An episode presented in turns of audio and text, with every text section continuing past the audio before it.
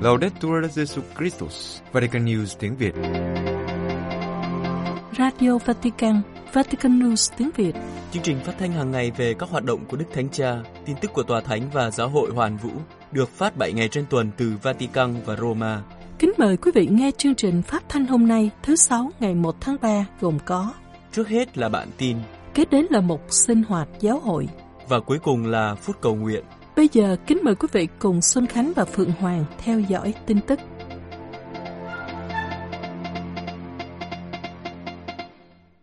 Đức Thánh Cha nói, học thuyết giáo hội góp phần thực thi công lý.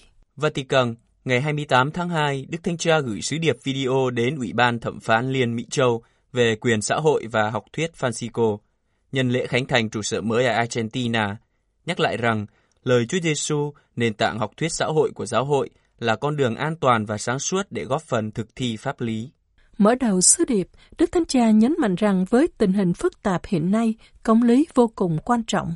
Vì thế, điều cũng rất quan trọng là các thẩm phán có thể suy tư và tự đào tạo trước những thách đố mới. Ngài nói, sứ mạng của những người làm việc trong lĩnh vực pháp luật, các luật sư, thẩm phán, công tố viên là nền tảng và cốt yếu. Quyền lực pháp lý là biện pháp tối hậu của nhà nước để khắc phục các hành vi vi phạm quyền và duy trì sự quân bình về thể chế xã hội. Đức Thánh Cha nhận định rằng ngày nay chúng ta đang sống trong một thời kỳ bất công sâu sắc. Một số ít người giàu ngày càng nhiều quyền lực và hàng triệu người bị từ chối và loại bỏ. Theo Ngài, sẽ không có tương lai, không có sự phát triển và không có công lý hay dân chủ trong một thế giới mà hàng triệu trẻ em mỗi ngày thức ăn chỉ là những rác thải. Đề cập đến mục đích của Ủy ban, Đức Thánh Cha cho rằng quyền xã hội không miễn phí, vì thế cần có những quyết định chính trị phù hợp và công bằng. Ngày nay hơn bao giờ hết, nhà nước rất quan trọng.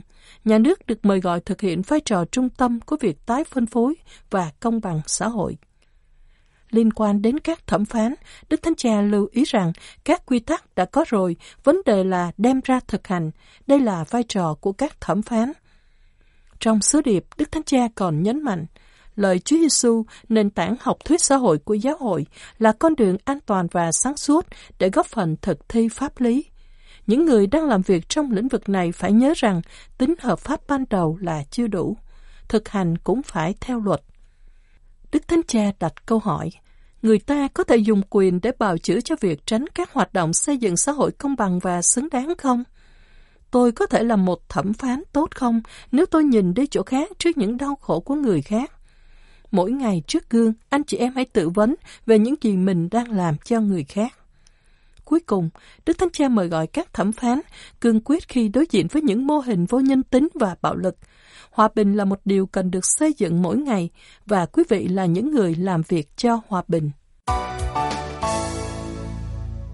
Các cử hành phụng vụ của Đức Thánh Cha trong tuần thánh năm 2024 Vatican, thứ năm ngày 29 tháng 2, Phòng báo chí Tòa Thánh đã công bố chương trình các lễ nghi tuần thánh do Đức Thánh Cha chủ sự, từ Chúa Nhật lễ lá đến Chúa Nhật phục sinh. Chúa Nhật lễ lá ngày 28 tháng 3 vào lúc 10 giờ. Tất cả các sự kiện đều được tính theo giờ Roma, Tại quảng trường Thánh Phêrô, Đức Thánh Cha sẽ chủ sự nghi thức làm phép lá và rước lá. Tiếp đến, Ngài cũng sẽ chủ sự thánh lễ với các hồng y và giám mục, linh mục cùng với sự hiện diện của các tín hữu. Thứ năm tuần thánh ngày 28 tháng 3, vào lúc 9 giờ 30 tại đền thờ Thánh Phêrô, Đức Thánh Cha sẽ chủ sự lễ truyền dầu. Thứ sáu tuần thánh ngày 29 tháng 3, vào lúc 17 giờ, cũng tại đền thờ Thánh Phêrô, Đức Thánh Cha cử hành tượng niệm cuộc thương khó của Chúa và vào lúc 21 giờ 15, Đức Thánh Cha sẽ chủ sự buổi ngắm đàng thánh giá tại đấu trường Colosseo. Thứ Bảy ngày 30 tháng 3, vào lúc 19 giờ 30 tại đền thờ Thánh Phêrô, Đức Thánh Cha sẽ chủ sự thánh lễ vọng phục sinh. Chủ nhật phục sinh ngày 31 tháng 3, vào lúc 10 giờ tại quảng trường Thánh Phêrô, Đức Thánh Cha sẽ chủ sự thánh lễ Chúa nhật phục sinh. Sau đó lúc 12 giờ, Đức Thánh Cha sẽ ban phép lành toàn xá Urbi e Orbi cho thành Roma và toàn thế giới. Tĩnh tâm mùa chay với Vatican News tiếng Việt Vatican, để giúp các tín hữu sống mùa chay, Vatican News tiếng Việt tổ chức tuần tĩnh tâm online từ Chúa Nhật ngày 3 tháng 3 với đề tài Hoán cải và tin vào tin mừng do Linh mục Giuse Cao Gia An dòng tên hướng dẫn tuần tĩnh tâm dành cho người Việt khắp nơi được thực hiện theo hình thức linh thao của Thánh Y Nhã với những điểm gợi ý hàng ngày và các tín hữu được mời gọi tự tìm một giờ cầu nguyện trong ngày. Những bài tĩnh tâm tập trung vào chủ đề hoán cải và tin vào tin mừng, gồm 9 bài, được phát hàng ngày vào lúc 19 giờ giờ Việt Nam, bắt đầu từ Chủ nhật ngày 3 tháng 3 với bài giới thiệu từ văn hóa Việt Nam đến văn hóa tin mừng. Video các bài hướng dẫn sẽ được đăng lại trên kênh YouTube, Facebook và website của Vatican News tiếng Việt. Do chiến tranh ở thủ đô Sudan chỉ còn 4 linh mục và tu sĩ. Khartoum, chiến tranh đã làm cho Sudan ngày càng nghèo khổ không những về vật chất nhưng cả đời sống tôn giáo. Một tu sĩ truyền giáo ở thủ đô Khartoum nói, ở đây chỉ còn 4 linh mục và 4 nữ tu. 95% dân số không có một bữa ăn mỗi ngày. Nhà truyền giáo cho Vatican News biết, cuộc nội chiến đã làm cho hàng ngàn người chết, hàng triệu người phải di rời. Người dân đang rất đói khổ. Hoàn cảnh khốn cùng cũng đã ảnh hưởng đến thiểu số Kitô hữu khi số linh mục và tu sĩ ngày càng ít vì các nhà thừa sai nước ngoài trở về quê hương. Đời sống của các giáo sứ không còn nữa, hoạt động của các trường học và bệnh viện công giáo bị gián đoạn và các tín hữu bị phân tán. Đau khổ của giáo hội Sudan ngày càng gia tăng, tỷ lệ thuận với sự leo thang của cuộc nội chiến trong 10 tháng qua đã khiến hàng chục ngàn người thiệt mạng và làng mạc thành phố bị tàn phá. Vị tu sĩ giải thích thêm, nói về tình trạng thảm kịch đang diễn ra ở quốc gia châu Phi này không phải lúc nào cũng dễ dàng. Thông tin liên lạc qua điện thoại, kể cả Internet thường xuyên bị gián đoạn trong nhiều ngày, và ngay cả khi có thiết lập được kết nối, không phải lúc nào mọi người cũng có đủ can đảm để tố cáo nỗi kinh hoàng mà các phe tham chiến gây ra, bởi vì nguy cơ bị coi là ủng hộ bên này hay bên kia là rất cao. Yêu cầu được giấu tên tuyệt đối, nhà truyền giáo đã hiện diện ở đất nước này trong nhiều năm giải thích với Vatican News rằng một số linh mục ở lại đã phải rời bỏ thủ đô Khartoum, tâm điểm của các cuộc đụng độ, để ẩn náu ở những thành phố biệt lập và yên tĩnh hơn. Ở Khartoum, hiện tại chỉ còn lại 4 linh mục và 4 nữ tu, nhưng cũng đã cố gắng sơ tán vài tuần trước. Tuy nhiên, tại thủ đô cũng như các khu vực khác của Sudan, đời sống đức tin vẫn chưa dừng lại. Vị thừa sai cho biết, các nhóm tín hữu tụ họp vào các ngày Chúa Nhật để cầu nguyện cùng với các giáo lý viên, mặc dù liên tục xảy ra các vụ đánh bom rải thảm khiến việc đi lại rất khó khăn. Điều còn thiếu là thánh lễ và lãnh nhận các bi tích. Theo tính toán của nhà truyền giáo, trên khắp đất nước Hồi giáo, giáo hội công giáo chỉ chiếm khoảng 2%. Các cuộc đụng độ gần đây đã làm số tu sĩ giảm xuống chỉ còn 30 người. Với những con số này, rất khó để duy trì tất cả các hoạt động của giáo hội cho khoảng 1 triệu tín hữu. Nhà truyền giáo cũng mô tả khá thực tế về chiến tranh trong những tuần gần đây, chủ yếu ảnh hưởng đến các thành phố Darfur, Khartoum, Oduman và En Obey. Theo đó, ngoài các nạn nhân trực tiếp có lẽ đã lên tới 10.000, phải tính tới những nạn nhân gián tiếp do thiếu việc làm, thiếu lương thực và thuốc men. 95% dân số không thể có một bữa ăn mỗi ngày. Và sau đó là những người phải di rời trong và ngoài nước hiện nay là 9 triệu. Ai Cập, Chad và Nam Sudan là những điểm đến được mong đợi bởi những người cố gắng cứu lấy mạng sống. Một chiếc bàn quỳ làm từ gỗ chiếc tàu đắm ở Cutro được tặng cho Đức Thánh Cha. Vatican, trong buổi tiếp kiến chung tại Đại Thính đường Phaolô 6 vào sáng ngày 28 tháng 2, Đức Thánh Cha Francisco đã được tặng một bàn quỳ được làm từ gỗ của chiếc tàu đắm ở Cutro, thảm kịch cướp đi sinh mạng của 94 người di cư, trong đó có nhiều trẻ em cách đây một năm trên bờ biển Calabria.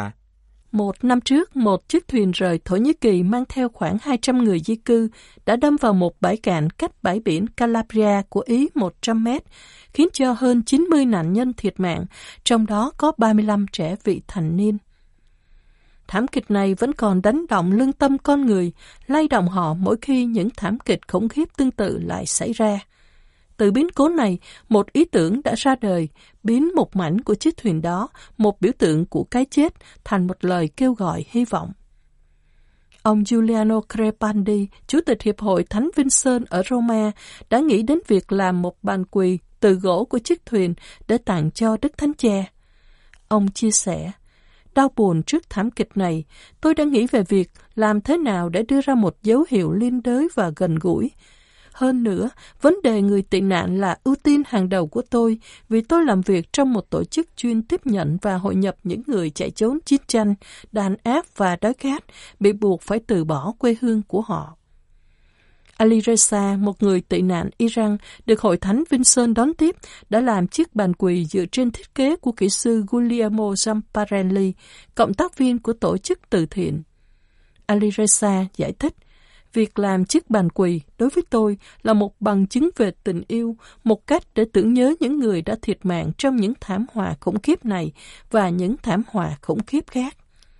Họ đã tặng chiếc bàn quỳ đầu tiên làm từ gỗ chiếc tàu đắm ở Cutro cho Đức Thánh Cha, với lời hứa sẽ tặng cho tất cả các giáo phận ở Ý những bàn quỳ khác được đóng bằng gỗ của những chiếc thuyền chở những người di cư. Món quà hôm nay là món quà đầu tiên trong một chuỗi dài các món quà, dấu hiệu cho thấy từ một vết thương, từ một vết thương bi thảm, một cơ hội cầu nguyện, một ánh sáng hy vọng có thể nảy sinh. Chỉ cần con người có đủ can đảm để quỳ gối xuống. Cũng trong buổi tiếp kiến chung sáng ngày 28 tháng 4, cha Sauro Profiri, cha sở giáo sứ Thánh Martin ở Apecchio, tỉnh Pesaro, đã tặng Đức Thánh Cha cây gậy mục tử làm bằng gỗ, được trang trí hoàn toàn bởi các chàng trai Uganda đến từ Karamosa, được hỗ trợ bởi Tổ chức Truyền giáo châu Phi, một hiệp hội được thành lập cách đây 50 năm bởi cha Vittori Pastori. Cha Profiri nhấn mạnh, ba lá cờ nổi bật trên hiện vật Uganda, Vatican và Ý đã nhấn mạnh mối liên kết giữa các quốc gia này.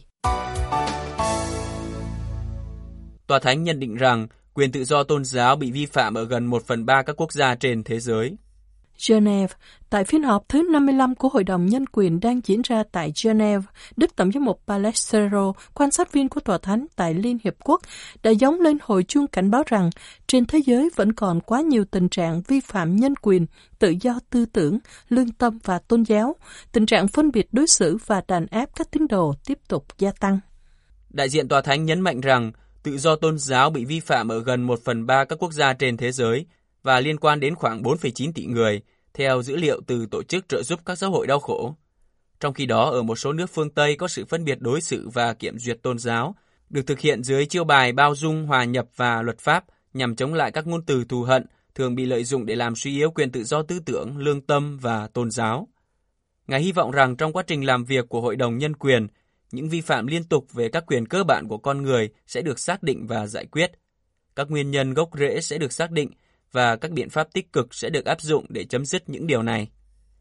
Đại diện Tòa Thánh nhắc lại lời của Đức Thánh Cha Francisco trong Laudate Deum.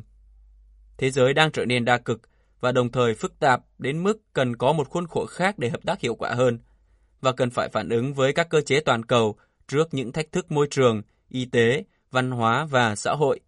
Trên hết là để củng cố sự tôn trọng các quyền căn bản nhất của con người, thực hiện một thủ tục mới cho quá trình ra quyết định và hợp pháp hóa các quyết định đó.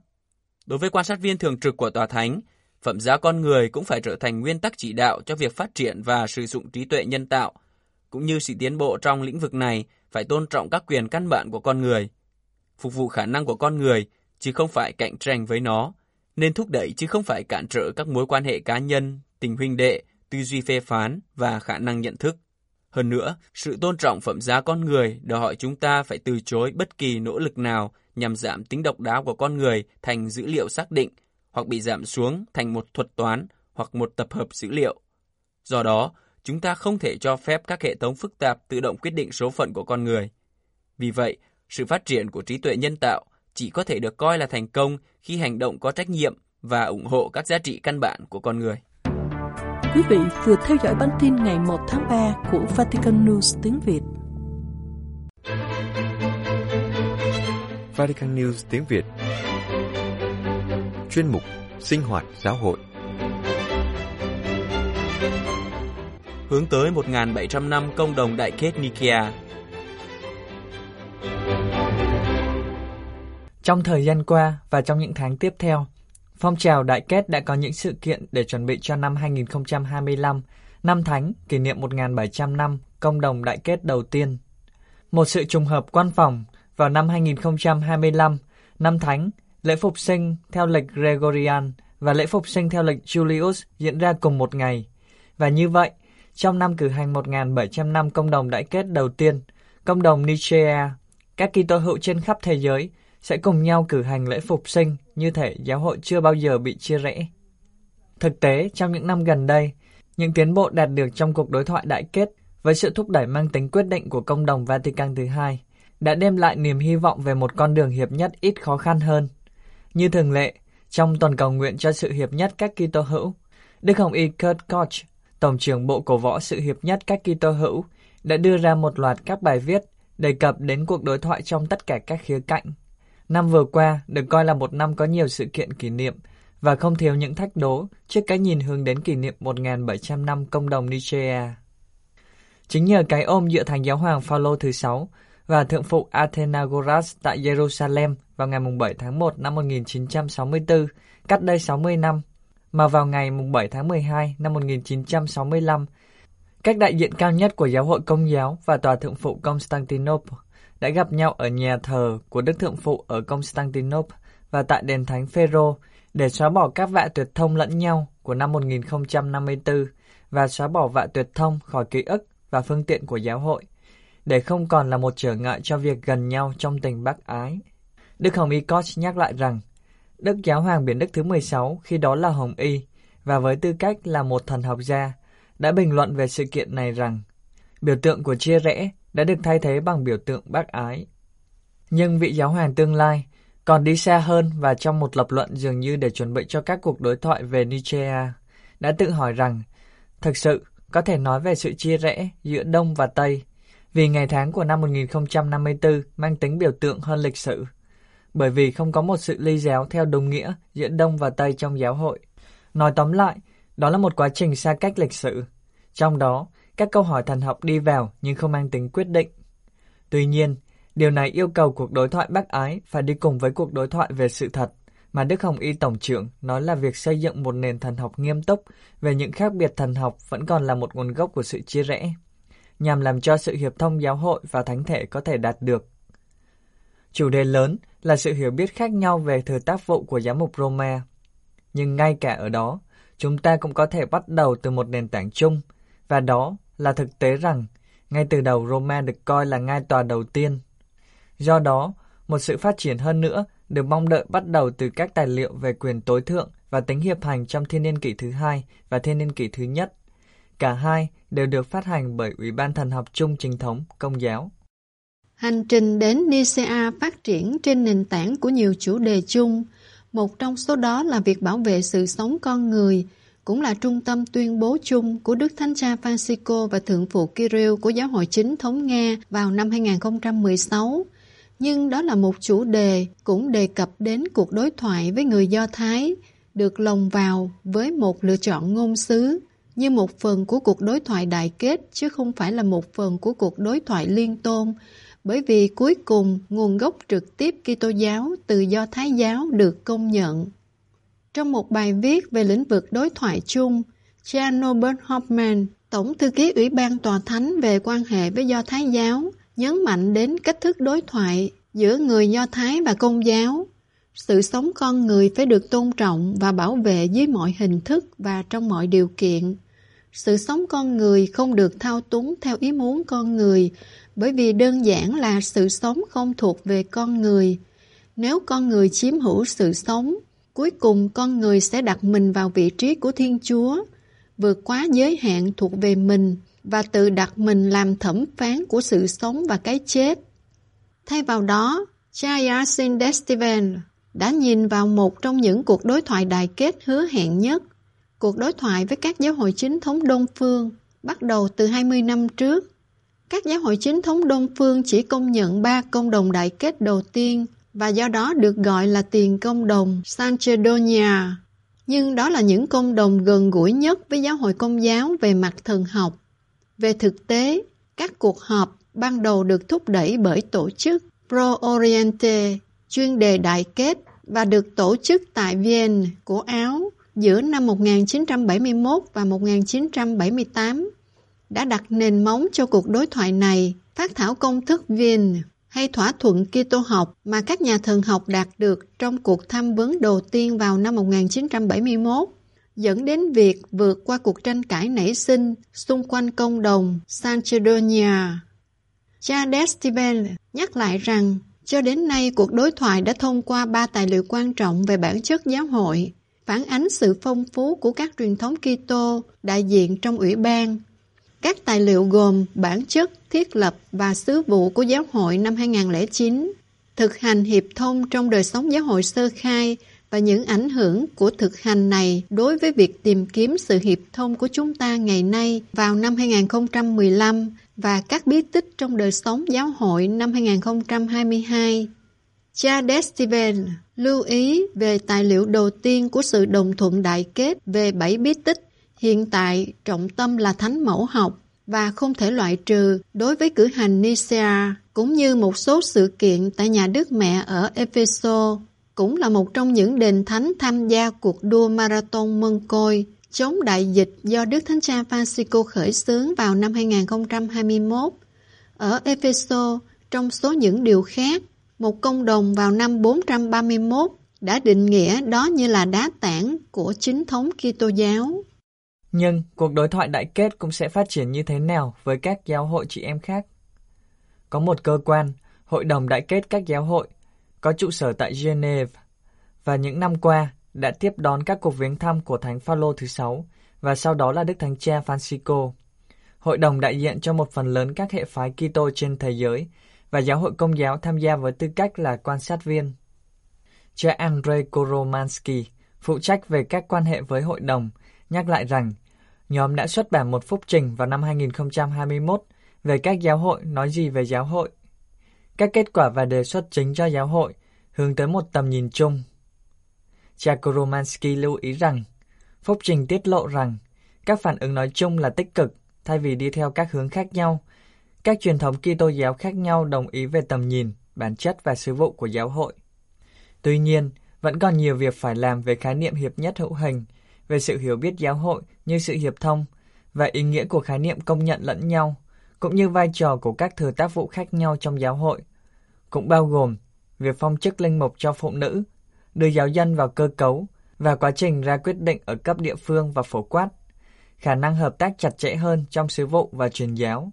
Những kết quả mục vụ của việc công nhận lẫn nhau về phép rửa giữa các cộng đoàn Kitô hữu khác nhau sống trong cùng một lãnh thổ. Ở điểm này, cái nhìn được hướng trực tiếp về Đông Phương, Trung và Đông Âu. Trả lời cho câu hỏi, những sáng kiến trong năm hiệp hành là gì? Cha Jaromir Satrapa đặc biệt nhắc đến chuyến viếng thăm Roma của Hội đồng các giám mục Ukraine vào năm 2023 và buổi tiếp kiến của Đức Thánh Cha vào ngày 13 tháng 2 năm 2023 với một phái đoàn từ Đại học Sulkhan Saba do Đức cha Giuseppe Pasotto, giám quản tông tòa của Kavkaz dẫn đầu, nhằm mục đích cung cấp giáo huấn hàn lâm dựa trên các nguyên tắc về phẩm giá con người và tự do để phục vụ xã hội tốt hơn. Một số giáo sư và phần lớn sinh viên là trình thống giáo. Do đó, cha Zatrapa nhắc lại chuyến viếng thăm của Đức Hồng Ikoch đến Slovakia từ ngày 28 đến 30 tháng 3 2023 trong năm 2023, Đức Hồng Y Coach đã thực hiện các cuộc biến thăm đến các vị đứng đầu của giáo hội chính thống ở Bulgaria, Áo, Thụy Sĩ, Ý và Manta, đặc biệt là sự tham gia tại buổi tiếp kiến chung vào ngày 3 tháng 5 của Tổng giám mục Anthony, Chủ tịch Ban quan hệ đối ngoại của Volokolams, điều rất quan trọng vào thời điểm khó khăn cho cuộc đối thoại đại kết. Nhưng chắc chắn sáng kiến thú vị và mới nhất là diễn đàn về đối thoại và hòa bình ở Balkan mang tên Hòa bình cho bạn châu Âu, Hòa bình cho bạn Balkan. Một cuộc họp được tổ chức bởi Hội đồng Giám mục Slovenia với sự tham dự của khoảng 20 đại diện của các truyền thống và tôn giáo Kitô giáo khác nhau hiện diện trên bán đảo Balkan. Diễn đàn kết thúc với một tuyên bố cuối cùng có chữ ký của tất cả các nhà lãnh đạo tôn giáo hiện diện trong đó có Đức Hồng Y Pietro Parolin, quốc vụ khanh tòa thánh. Sau đó, vào ngày 28 tháng 11, lễ khánh thành tấm bia với bức tranh khảm Mẹ Thiên Chúa Socia đã diễn ra tại vườn Vatican. Nhưng có một sự kiện quan trọng cũng có thể có kết quả trong cuộc đối thoại đại kết và trong các cử hành Nicea, đó là vào ngày 9 tháng 5 2022, Tòa Thượng phụ Constantinople đã tái lập sự hiệp thông thánh thể với giáo hội chính thống Bắc Macedonia và vào ngày 16 tháng 5 2022, Thượng Hội đồng Giáo hội Chính thống Serbia tuyên bố vượt qua sự ly giáo giữa Belgrade và Skopje. Sau đó, Thượng Hội đồng đã công nhận quyền tự trị của chính giáo hội đó và vào tháng 6 2023, sự phát triển hội nhập của các giáo phận cũ của giáo hội chính thống Serbia trên lãnh thổ Bắc Macedonia cuối cùng đã hoàn thành. Đây là tất cả các cơ sở sẽ dẫn đến việc cử hành Nicaea vẫn chưa được xác định. Không quên rằng sẽ có một sự kiện tiếp theo bởi vì Đại hội đồng châu Âu tiếp theo được lên kế hoạch vào năm 2026. Trong đó hiến chương đại kết, tài liệu đối thoại của các giáo hội châu Âu phải được cập nhật.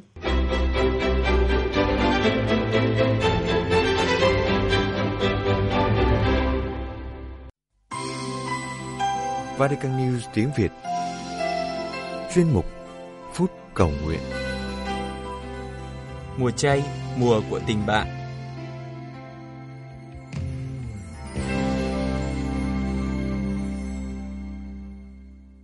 Mùa chay là một mùa đặc biệt trong năm phụng vụ. Vì chỉ nơi mùa chay mới được thêm từ thánh vào Gọi là mùa chay thánh Mỗi mùa phụng vụ đều có giá trị riêng và quan trọng. 40 ngày chay thánh là khoảng thời gian chuẩn bị tâm hồn để được hân hoan đón nhận ân sủng phục sinh, qua việc Đức Giêsu chịu đau khổ và chịu chết cho con người.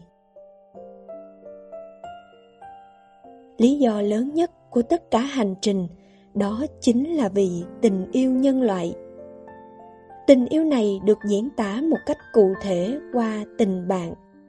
Như chính Đức Giêsu từng nói với các môn đệ, không có tình thương nào cao cả hơn tình thương của người đã hy sinh tính mạng vì bạn hữu của mình. Ở đây, dễ dàng nhận ra nét đặc biệt của tình bạn cao quý. Đó chính là sự hy sinh tính mạng. Ngài đã chọn con đường thật độc quyền chịu nạn và chịu chết vì bạn hữu của mình. Khi ngắm nhìn hình ảnh cây nến cháy, chúng ta hiểu rằng sáp hay dầu dần vơi đi, tiêu hao đi để duy trì sự sáng và sức nóng. Nhưng nó diễn ra cách âm thầm, đến nỗi không thể nhìn thấy liên tục, dù nó diễn ra không ngơi. Hình ảnh cây nến cháy ấy phần nào giống với sự hy sinh cao cả và trọn vẹn của Đức Giêsu, liên tục và âm thầm. Ngay từ lúc sinh ra, lớn lên và bước vào hành trình chay tịnh cầu nguyện 40 ngày. Hầu như chẳng ai biết gì đến Ngài. Thiên Chúa nhập thể, bước vào hành trình làm người như chúng ta một cách quá âm thầm. Đó thực sự là một sự cao cả của tình bạn bởi ngày tự nguyện chấp nhận đi theo con đường của Chúa Cha đã định để ở lại với con người, đồng hành và gánh lấy mọi khổ giá thay cho chúng ta. Chính nhờ sự chủ động ấy của Đức Giêsu, chúng ta mới được trở nên bạn hữu của Ngài. Nhưng là bạn hữu thì có gì đặc biệt?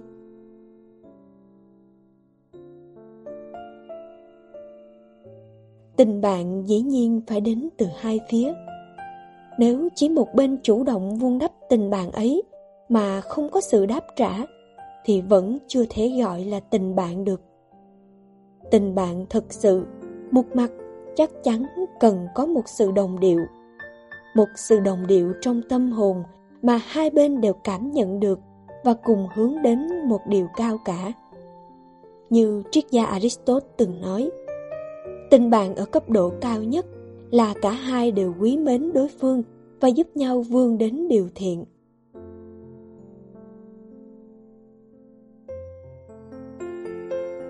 Mặt khác, vẫn có sự khác biệt giữa hai bên. Có sự tự do mở ra để đón nhận nhau. Điều này thực sự vô cùng quan trọng và góp phần làm nên ý nghĩa của tình bạn. Tình bạn đẹp sẽ giúp nhau làm phong phú kinh nghiệm sống, nâng đỡ, bổ túc cho nhau và sẵn sàng chia sẻ với nhau mọi điều mình có. Do đó, nhiều kinh nghiệm riêng nay trở nên chung. Và phần nào nhìn vào họ, chúng ta sẽ thấy có nét giống nhau. Bởi thế, ngàn ngữ Anh có câu Hãy cho tôi biết bạn của anh là ai. tôi sẽ chỉ cho anh biết anh là người như thế nào.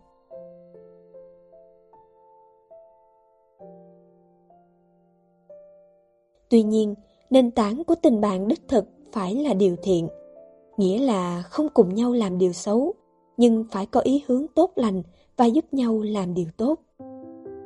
Khác với tình bạn của các nhóm băng đảng, cũng có tương quan thân thiết với nhau để hỗ trợ nhau làm ích, nhưng dựa trên điều xấu. Cụ thể, trong thế giới hôm nay, các nước đồng minh đang cố gắng làm lợi túi tiền và quyền lực cho nhau, dựa trên việc gây chiến, gây đau khổ, thậm chí gây thiệt mạng cho bao nhiêu con người vô tội. Chắc chắn đó không phải là một tình bạn cao đẹp. Chúng ta thật diễm phúc biết bao vì có một người bạn thánh thiện, khôn ngoan, trung tín và hết mực yêu thương chúng ta. Ngài là Thiên Chúa nhưng đã đến làm người, ở lại, sống cùng chúng ta và chết thay cho chúng ta. Ngài đến để chúng ta được sống cách tràn đầy, đó là sự sống thành thoát của tâm hồn.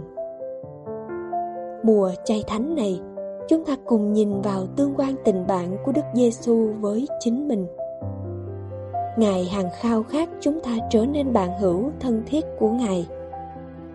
Phần Ngài đã đến và chia sẻ mọi điều Ngài có với chúng ta. Ngài vẫn ngỏ lời với chúng ta qua lời của Ngài, qua từng biến cố trong cuộc sống, qua những người bên cạnh chúng ta và qua những rung động, thổn thức trong lòng chúng ta. Ngài vẫn trao ban mình máu Ngài cho chúng ta mỗi ngày, chờ đợi chúng ta nơi nhà tạm. Ngài vẫn lao tác qua những hy sinh của bao người thầm lặng. Tất cả dành cho chúng ta và vì sự sống viên mãn của chúng ta.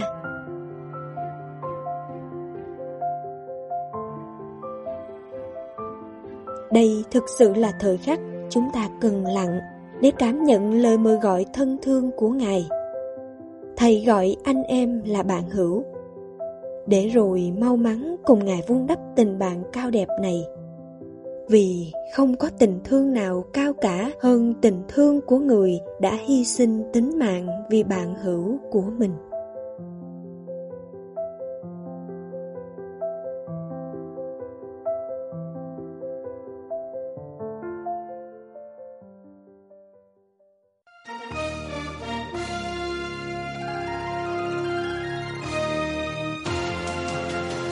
Cảm ơn quý vị đã chú ý lắng nghe chương trình Radio Vatican của Vatican News tiếng Việt.